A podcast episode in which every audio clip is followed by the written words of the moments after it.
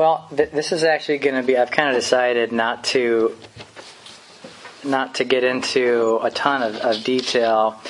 You know, most of our classes that we have on the website for people to listen to, or series that we have, are like 95 parts or whatever. And I thought it'd be good to have uh, some some smaller ones. This is the 12th session of um, of this class, and I think I'm going to wrap it up today.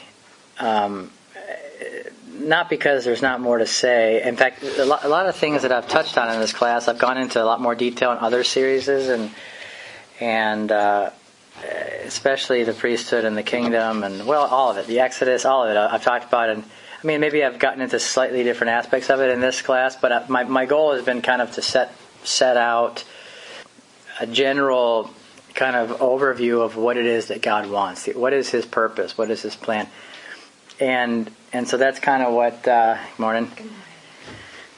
What um, I've been trying to do here, without trying to get into a, a whole lot of detail. So I'm gonna I'm gonna wrap this class up this week, and then start something new, probably next week.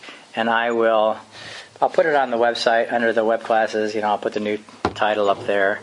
Um, and then I'll also send out an email to folks that have been joining on, so it won't be a, a mystery. But I, am still kind of trying to decide between two or three different things to do, so I haven't I haven't worked that out yet. But anyway, so um, so what I want to do today is just is kind of conclude by reviewing some of the things we've talked about, kind of trying to wrap everything back up into a nice little package and saying a couple more things about the kingdom of God maybe at the end.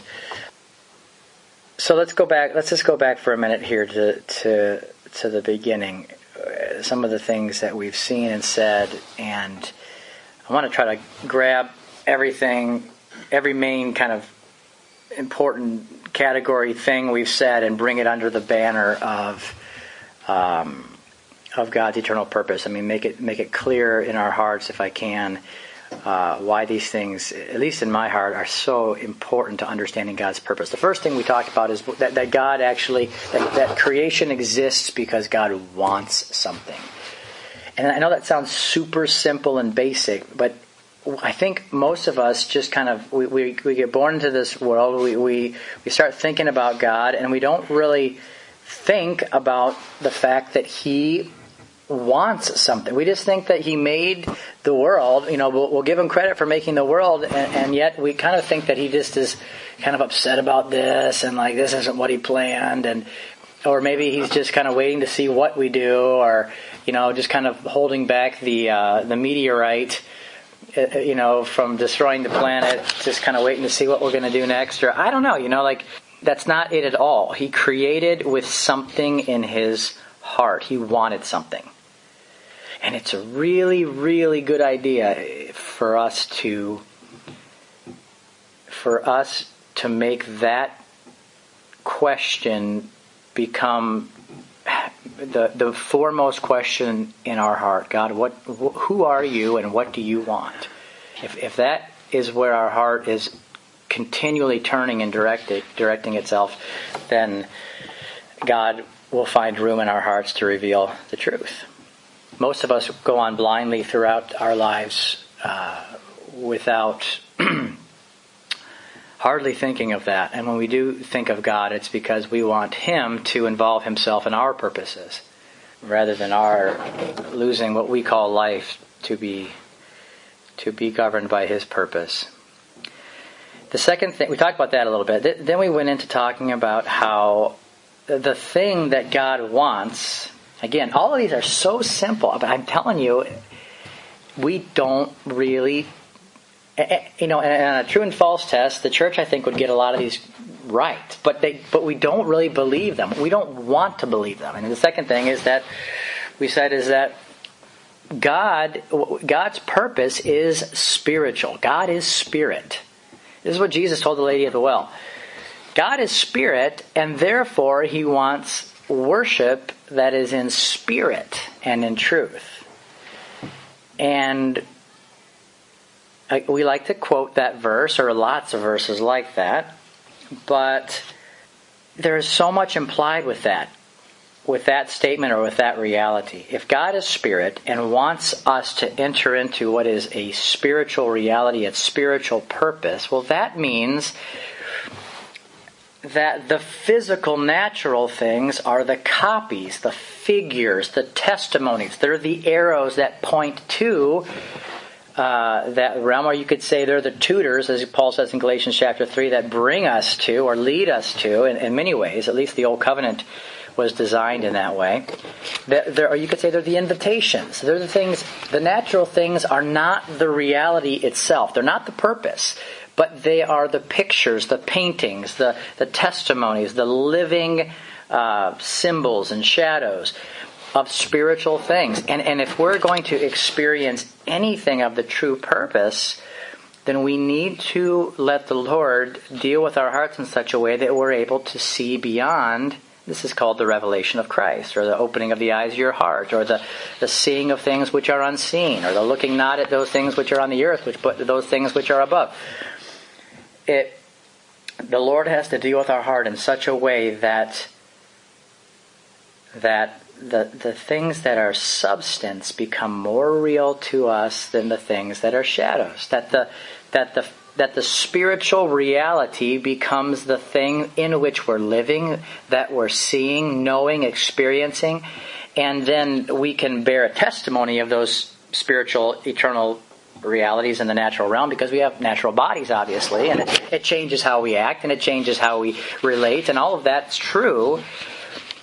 But the but the purpose itself is spiritual. It's a spiritual experience. It's not natural. God doesn't have, and I know that this is why when I start like making statements like this that are a little bit more, more bold or a little bit more connecting the dots for people, this is where people start to get offended. But I don't think that you can say rightly that God's goals are natural. I don't think that He has. Na- I think He has spiritual goals that that, that involve a, a natural a people that are in natural bodies.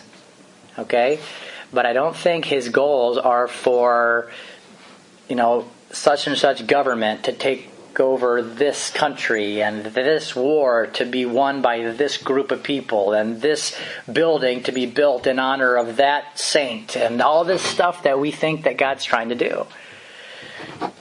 God, God's purposes, God's I shouldn't even use plural. God's purpose, although there are many things gathered into that purpose, the purpose is singular. There's many perspectives and, and pictures of that purpose. The purpose is, is very single.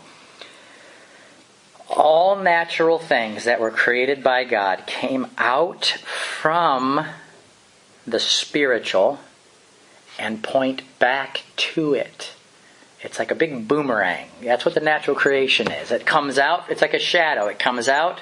What does a shadow do? Well, it came out in a sense. It came out from the solid object, and and and, and yet uh, it, it always points back to it too. If you if you can see the shadow, the substance isn't far behind, or isn't isn't isn't far away if you can see the shadow, then you can also see something of the shape or the movements or the reality of the substance. And what's it? What's the real? You know, you don't really understand the shadow until you see the thing casting the shadow. But the shadow is there to point. Morning. The shadow is there to point uh, to to that reality. And so, the, the the the earth that God created, both the natural, the old creation, and the old covenant, are natural things. And of course, they feel more real to us because we're first born into the natural. We're first born of a woman. We're first born of a natural seed, a seed that is um, governed by sin, and we've talked about all that. But we're first born of the natural, and first natural things are the things that we learn with natural senses and natural sight. But we are then born of the Spirit and meant not to continue seeking purpose and relevance and identity and, and, and life in the realm of the shadow, but to begin to find it in the realm where God's purpose exists. And, and that's just, again, that's just one of these really simple things that I think people believe as an idea, as a concept in the church, you know. Um, but I, I, don't think that that's something that people really believe, really, really know or want to know, because it makes so much of what we're doing in the natural realm that we call spiritual completely invalid. It makes it not only invalid, it makes it contrary to God. It makes it a Tower of Babel, man seeking to establish his own way, his own tower, heavenly structure, heavenly tower, heavenly reality, identity that, that, that, that God looks down and says, that is, that is contrary to my purpose and I'm going to destroy it. So, the natural testimony does not point to yet another, doesn't point to a natural purpose. It's not how it works. The natural points to the spiritual. The whole New Testament is telling us that there has been a change from the natural to the spiritual, from the, from the external to the internal. That's the coming of the new covenant. There was laws that were written on tablets of stone. There's now laws that are written on the tablets of the human heart. There was a kingdom that was external in a natural land. There is now a kingdom that you should not look for with your natural eyes because it's within you. There was a circumcision that was external, it was physical. There is now the circumcision that is done without hands in the human heart. That's what the whole New Testament, Jesus is constantly talking about those things. And the reason that he's trying to um, always point to the to the spiritual and the internal is because that's where that's where and that's how we experience him. And that gets me to the next thing that we talked about. That Christ himself is the substance and and essence of all spiritual things. He himself is the fulfillment of everything. If you want to experience God's purpose, then you've got to know and experience Jesus Christ. There's nothing of God's purpose that you'll find outside the boundaries of Jesus Christ. Not one thing. You should never look outside of Christ for life, for love, for truth, for purpose, for anything. God has not ever promised anything for us to experience that is not uh, an aspect of His Son. Not one thing. All of the promises of God are yes and amen in Him. Not just because of Him, not through Him, but in Him. They're in Him. That's where they are. All of the blessings are in Christ. That doesn't mean that they're natural and somehow in Him. That means that they're Him. They're not just in Him, they're as Him. They're Him. He is. What were the blessings? What were the promises? Well, there was a promise of a of a of an incredible increase. There was a promise of a victory. There was a promise of a harvest. There was a promise of freedom from slavery. There was a promise of glory. There was a prom- I mean, you could go through all the promises. What are these things? What Christians do is we take those things. Oh, we don't realize we're doing this, but we actually kind of rob Christ of those things, put them in other external things or religious things, which are also external, and and we try to find the, the, the fulfillment of these promises in the wrong realm and in the wrong man. We, we, we put the promises of God, we claim them, we, we make little Bible bookmarks that, that I used to have one of these, that's why I know.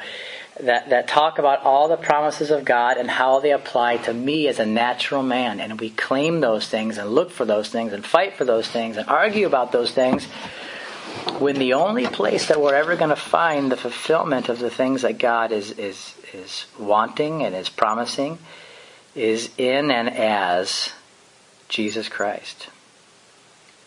Okay? God does not offer you Jesus Christ plus a bunch of things. And if you if you have any light working in your heart whatsoever, you would never dream of wanting anything besides an ever increasing knowing and experiencing of Christ.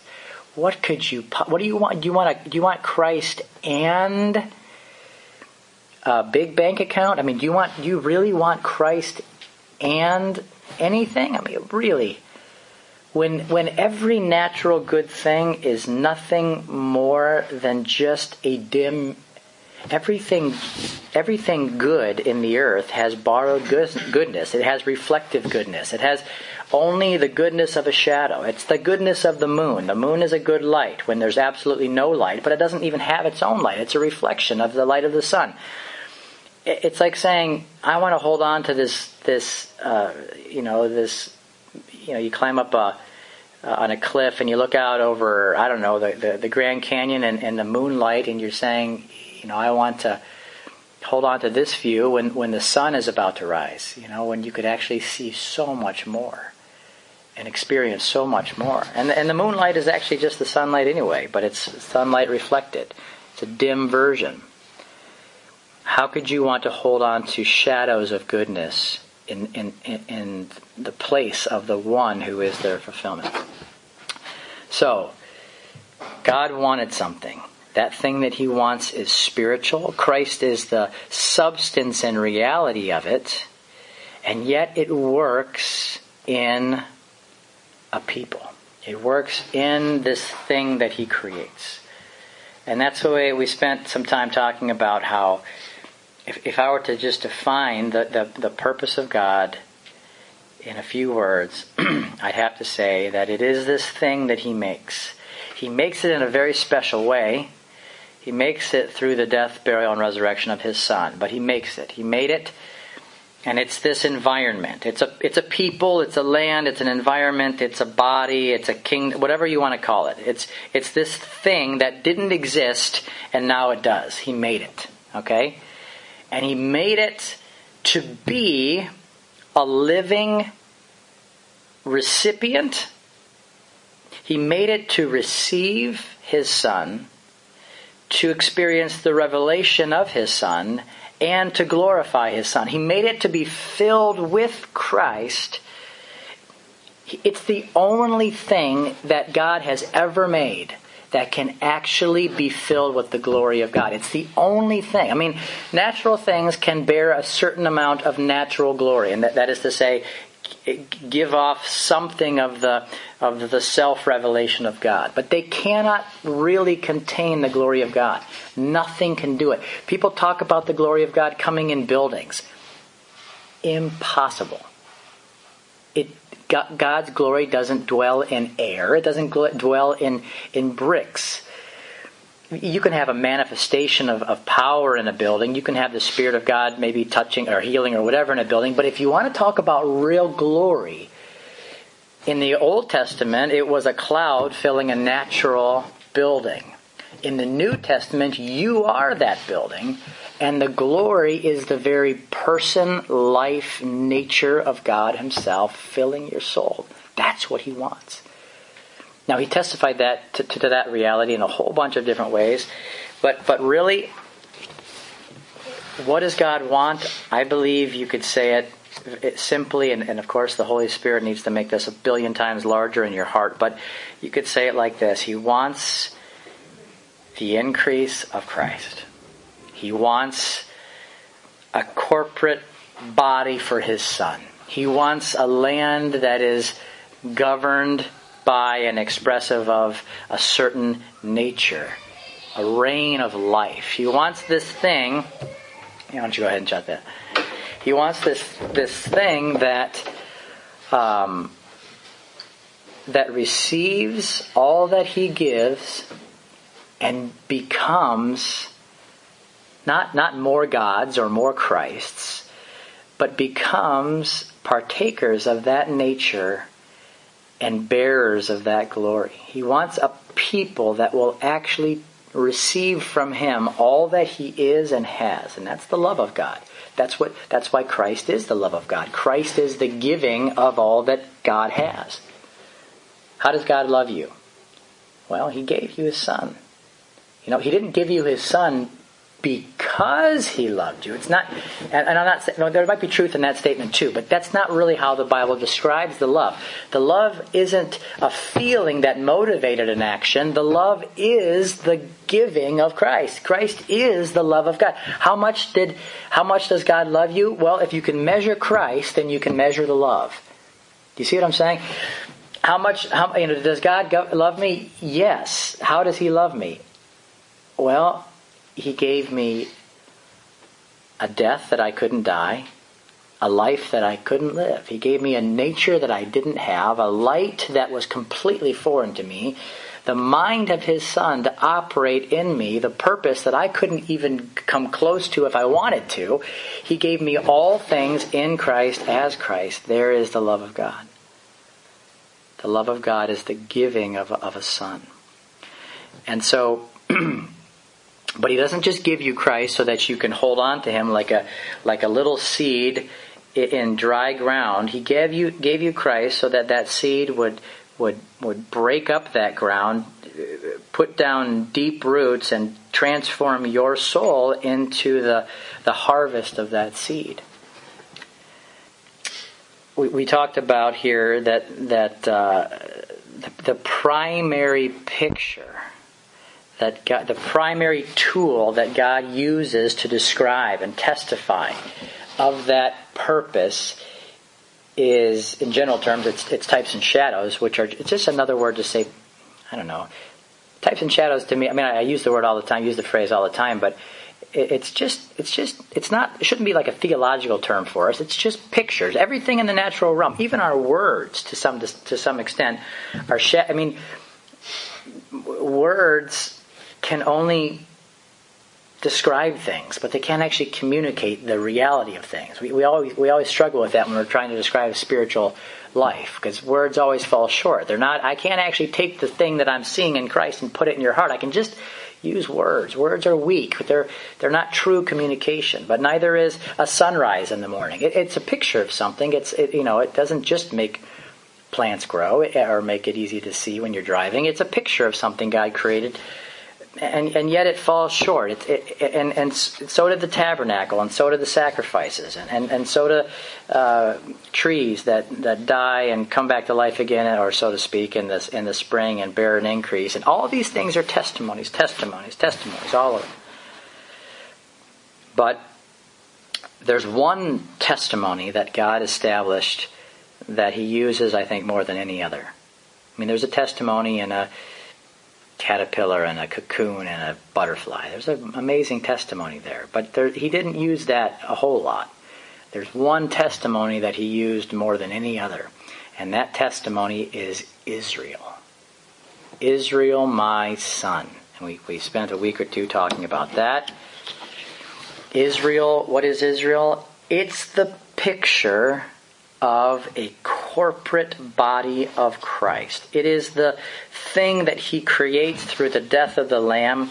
Many people baptized into that one death. A multitude die in one lamb, and then one new man comes out. Go tell Pharaoh that Israel is my son. Not my sons.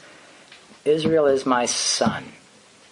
Israel is the corporate body, the many that live by the life of one the, the many who are not trying to copy the one, but the many who become the living vessel of the one.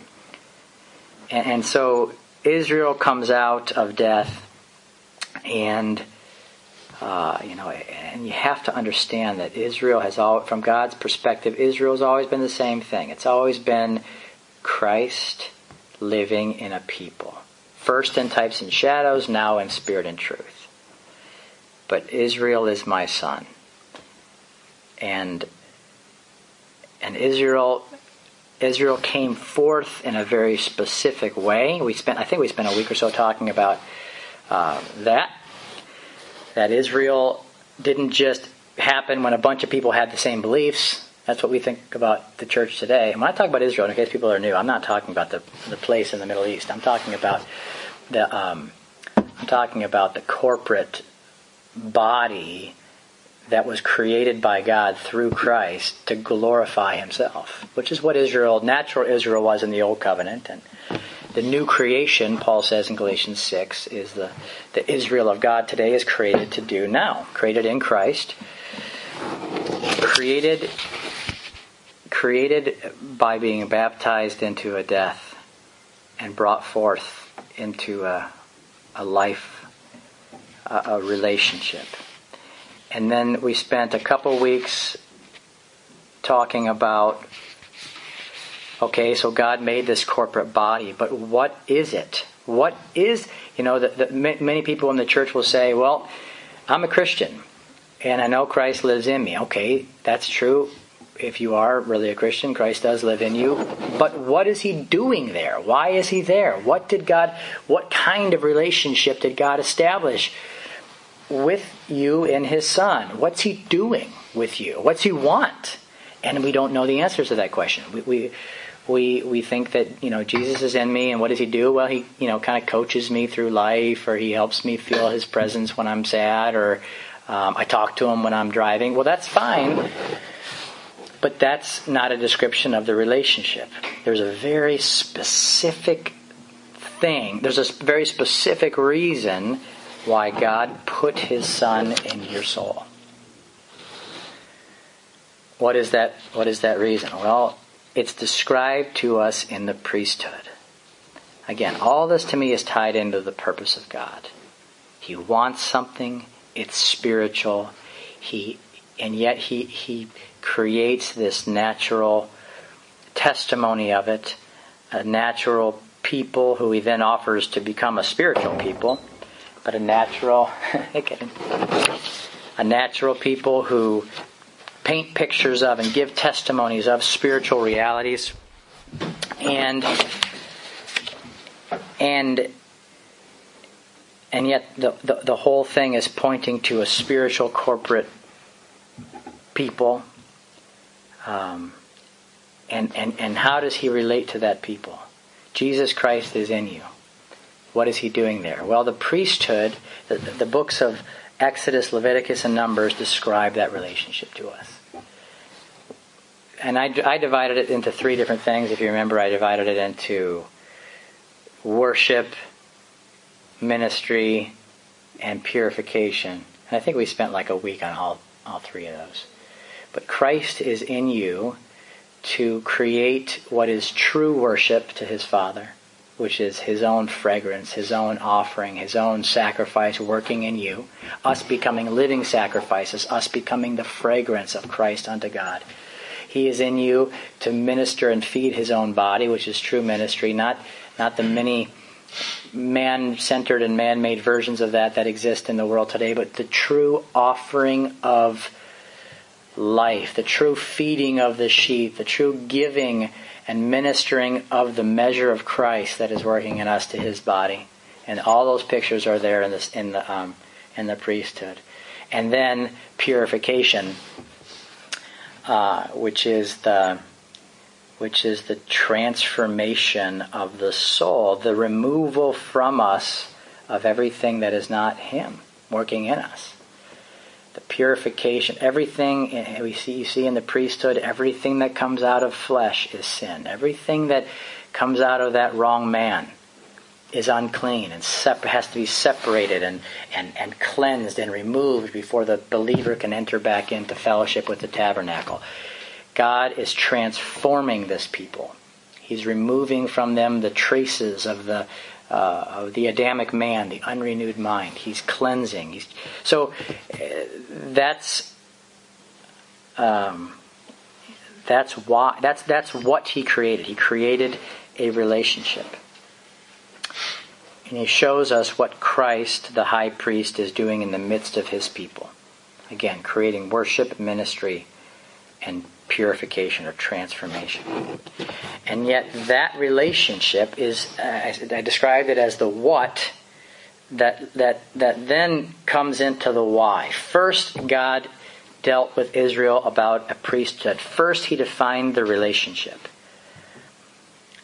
And, and he did not start with the kingdom. He started with the priesthood. He did not start with the increase and the glory. He started with teaching them, defining in them, um, defining for them how he sees them, how he relates to them, who they are for him, what he created.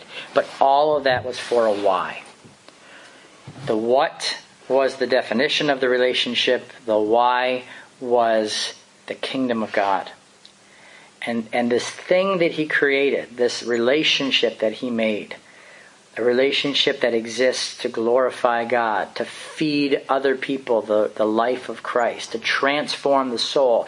His desire was that that thing that he made, that, that the nature of that relationship, that worship, that fragrance, that new man would then enter into a specific place, which is Canaan, a picture of, of your soul, a picture of a hostile environment that by nature is something very contrary to God, very hostile to God, and yet the seed of God goes into it and begins to enlarge the boundaries of uh, of the what, eh, the, the boundaries of that of that that people that are becoming in themselves the true worship of God, the true increase of Christ, the true transformation of the soul he brings that into a land. And, and from some types and shadows, the land is a picture of, you can see the land as us coming into Christ and our rest in Christ. And from other pictures, it's, it's Christ coming into us. But in either case, it talks about the, the union of Christ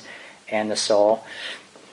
The relationship there that, that has an increase and a glory. But, but that's what we got to last time. And, um, and if I were to I mean, all of all of what I said this morning, which was kind of more or less a review of, of what we've said in this class, all of it leads to one thing, and it's the thing that has been just just on my heart more than any other thing recently. It all all of this was with a view to what God called the kingdom of God or the kingdom of heaven the kingdom of heaven or, or a kingdom of priests because it's the it's that priesthood relationship that goes in there and then has its increase.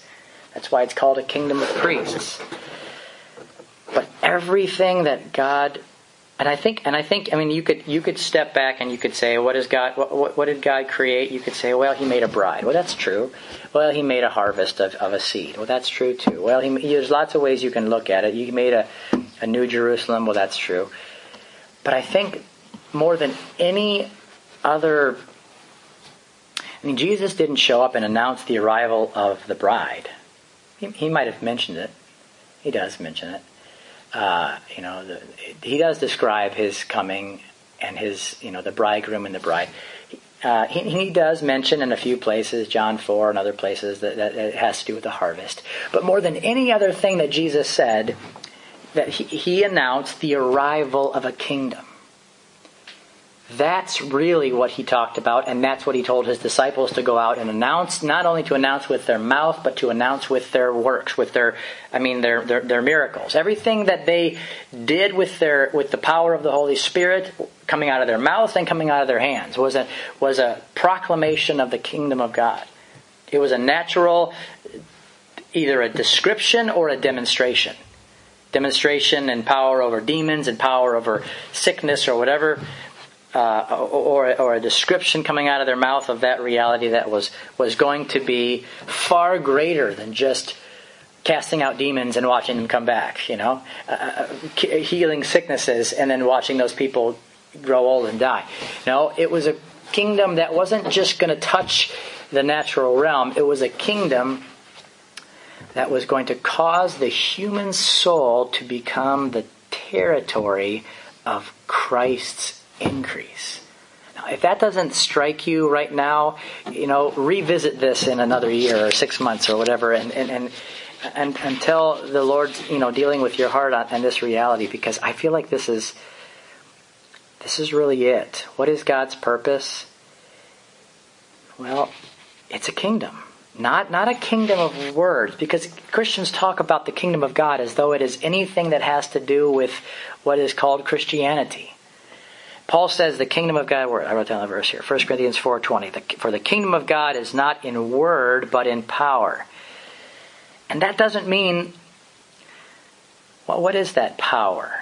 People, uh, they, are so quick to, to, to say that they understand that power. Well, it's the power of signs and wonders, or it's the power of a growing ministry, or it's the power. No, it's the power of it's.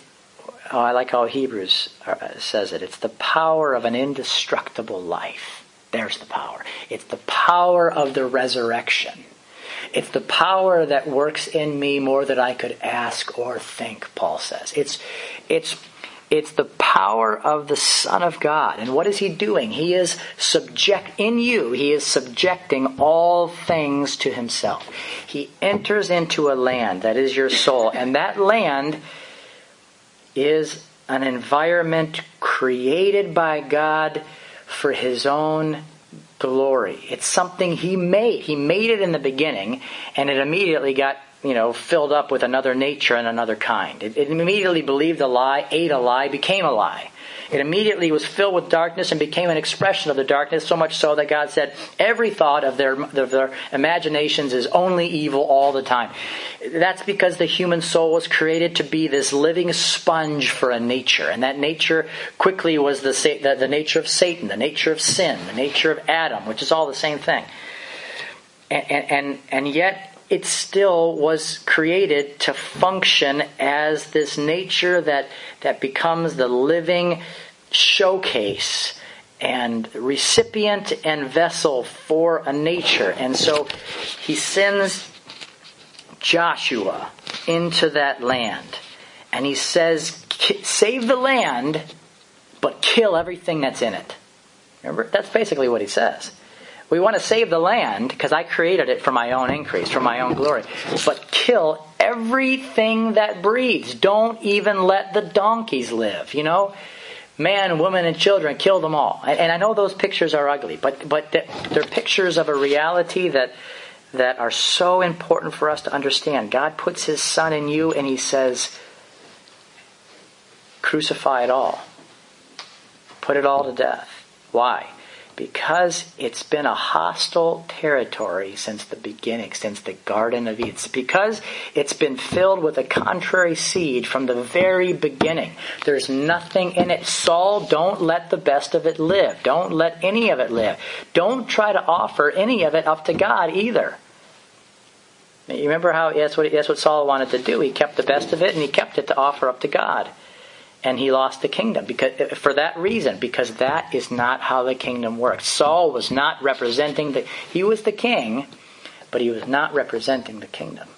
And so the kingdom was taken away from him and given to one who would actually destroy all flesh until that land was filled up with the priesthood filled up with a fragrance, filled up with an offering, filled up with a ministry, filled up with a transformation, until that land, until every corner of that land was was was conquered by this king and became expressive of his government. That's the kingdom of God. It's not words that are true about Jesus, it's the power of Jesus himself subjecting all things to himself. Do you see what I'm saying? It's not that's what Paul is saying here in 1 Corinthians 4:20. It's not words that are true about Christianity. It's not Christian words. It's not even a Christian book, although the book describes the one who is the power. The, the kingdom itself isn't Christian activities, it's Christ forming himself in your soul. It's a life that reigns, it's a light and a life that takes dominion and kills things and establishes other things and, and, and casts down things and yet ra- raises up truth and, and, and, and removes from you everything that's contrary to it and yet leaves the land alive by the life of a new king. Not I, but Christ who lives in me. I've been everything that I've known as my life. David seems to want to kill it. David comes in with his sword and he starts just chopping it up. And yet I live, yet not I. But, but Christ who lives in me, there's life. And yet it's not the life that I've always known. That life was crucified. That life was put to death. And usually the, the, the only power that we know in the body of Christ uh, is uh, maybe, uh, you know, to some people, I think uh, they would say it's just maybe a powerful sermon or a, or a, I don't know. You know, people, and then other people that are more charismatic or Pentecostal, it's the power of the Holy Spirit or the power. And that I don't want to take away from you know the reality of what the Holy Spirit can do and has done. in the body, but the true power of God is is an and I, I, let me just say it in a way that is working in my heart. It's an it's an inward kingdom. It's a kingdom of light and life that spreads, that grows in the human soul. It's it's being conformed to the image of God. It's being subjected to the power of the risen Christ. It's coming into alignment and congruency with the life that God has put in your soul. Because if you don't experience the increase of this kingdom, then you're like the days of the judges, where there is Israel in the land, and yet they're constantly being pushed back by the Philistines. The land is not experiencing the reign of Israel, it's experiencing the reign of the Philistines, and yet Israel's in the land. And that's, I believe, how most Christians live. And, and I wrote down here some, some people might say, you know, Jason, you make everything internal and spiritual. And uh, I will so happily take that criticism. you know, if you want an external kingdom, go ahead and keep looking for it. That's what the Jews did. If you want to, if you want to wait for a kingdom of God in the future, be my guest. You know, I mean, I feel bad for you, but if if I'm I'm not here to argue with people that want to hold on to an external, future, natural kingdom. What I want is the life of Christ reigning in the soul of man. That's what I want. What, what I want is the Spirit of God taking possession, conquering, destroying everything in me that is contrary to His King. That's what I want. And I make everything, oh, I speak of everything as though it is internal and spiritual in the new covenant because I believe that's exactly what Jesus did. And that's exactly what the apostles describe in every letter. Although they touch on the way that that affects natural you know things as well the substance of it and the reality of it is an internal spiritual thing and the purpose of god I believe with all my heart that we will miss, entirely miss, the purpose of God if we keep waiting for it as an external thing in the natural realm. The, purpose of God for your life. People sometimes, you know, a lot of times ask pastors or ask, you know, Christians, what's, what's God's purpose for my life? What does He want me to do? He wants to establish His life and kingdom and glory in your soul. That's what He wants. That's His purpose. His purpose is the increase of Christ in you. So I'll stop with that and see if there's comments or questions.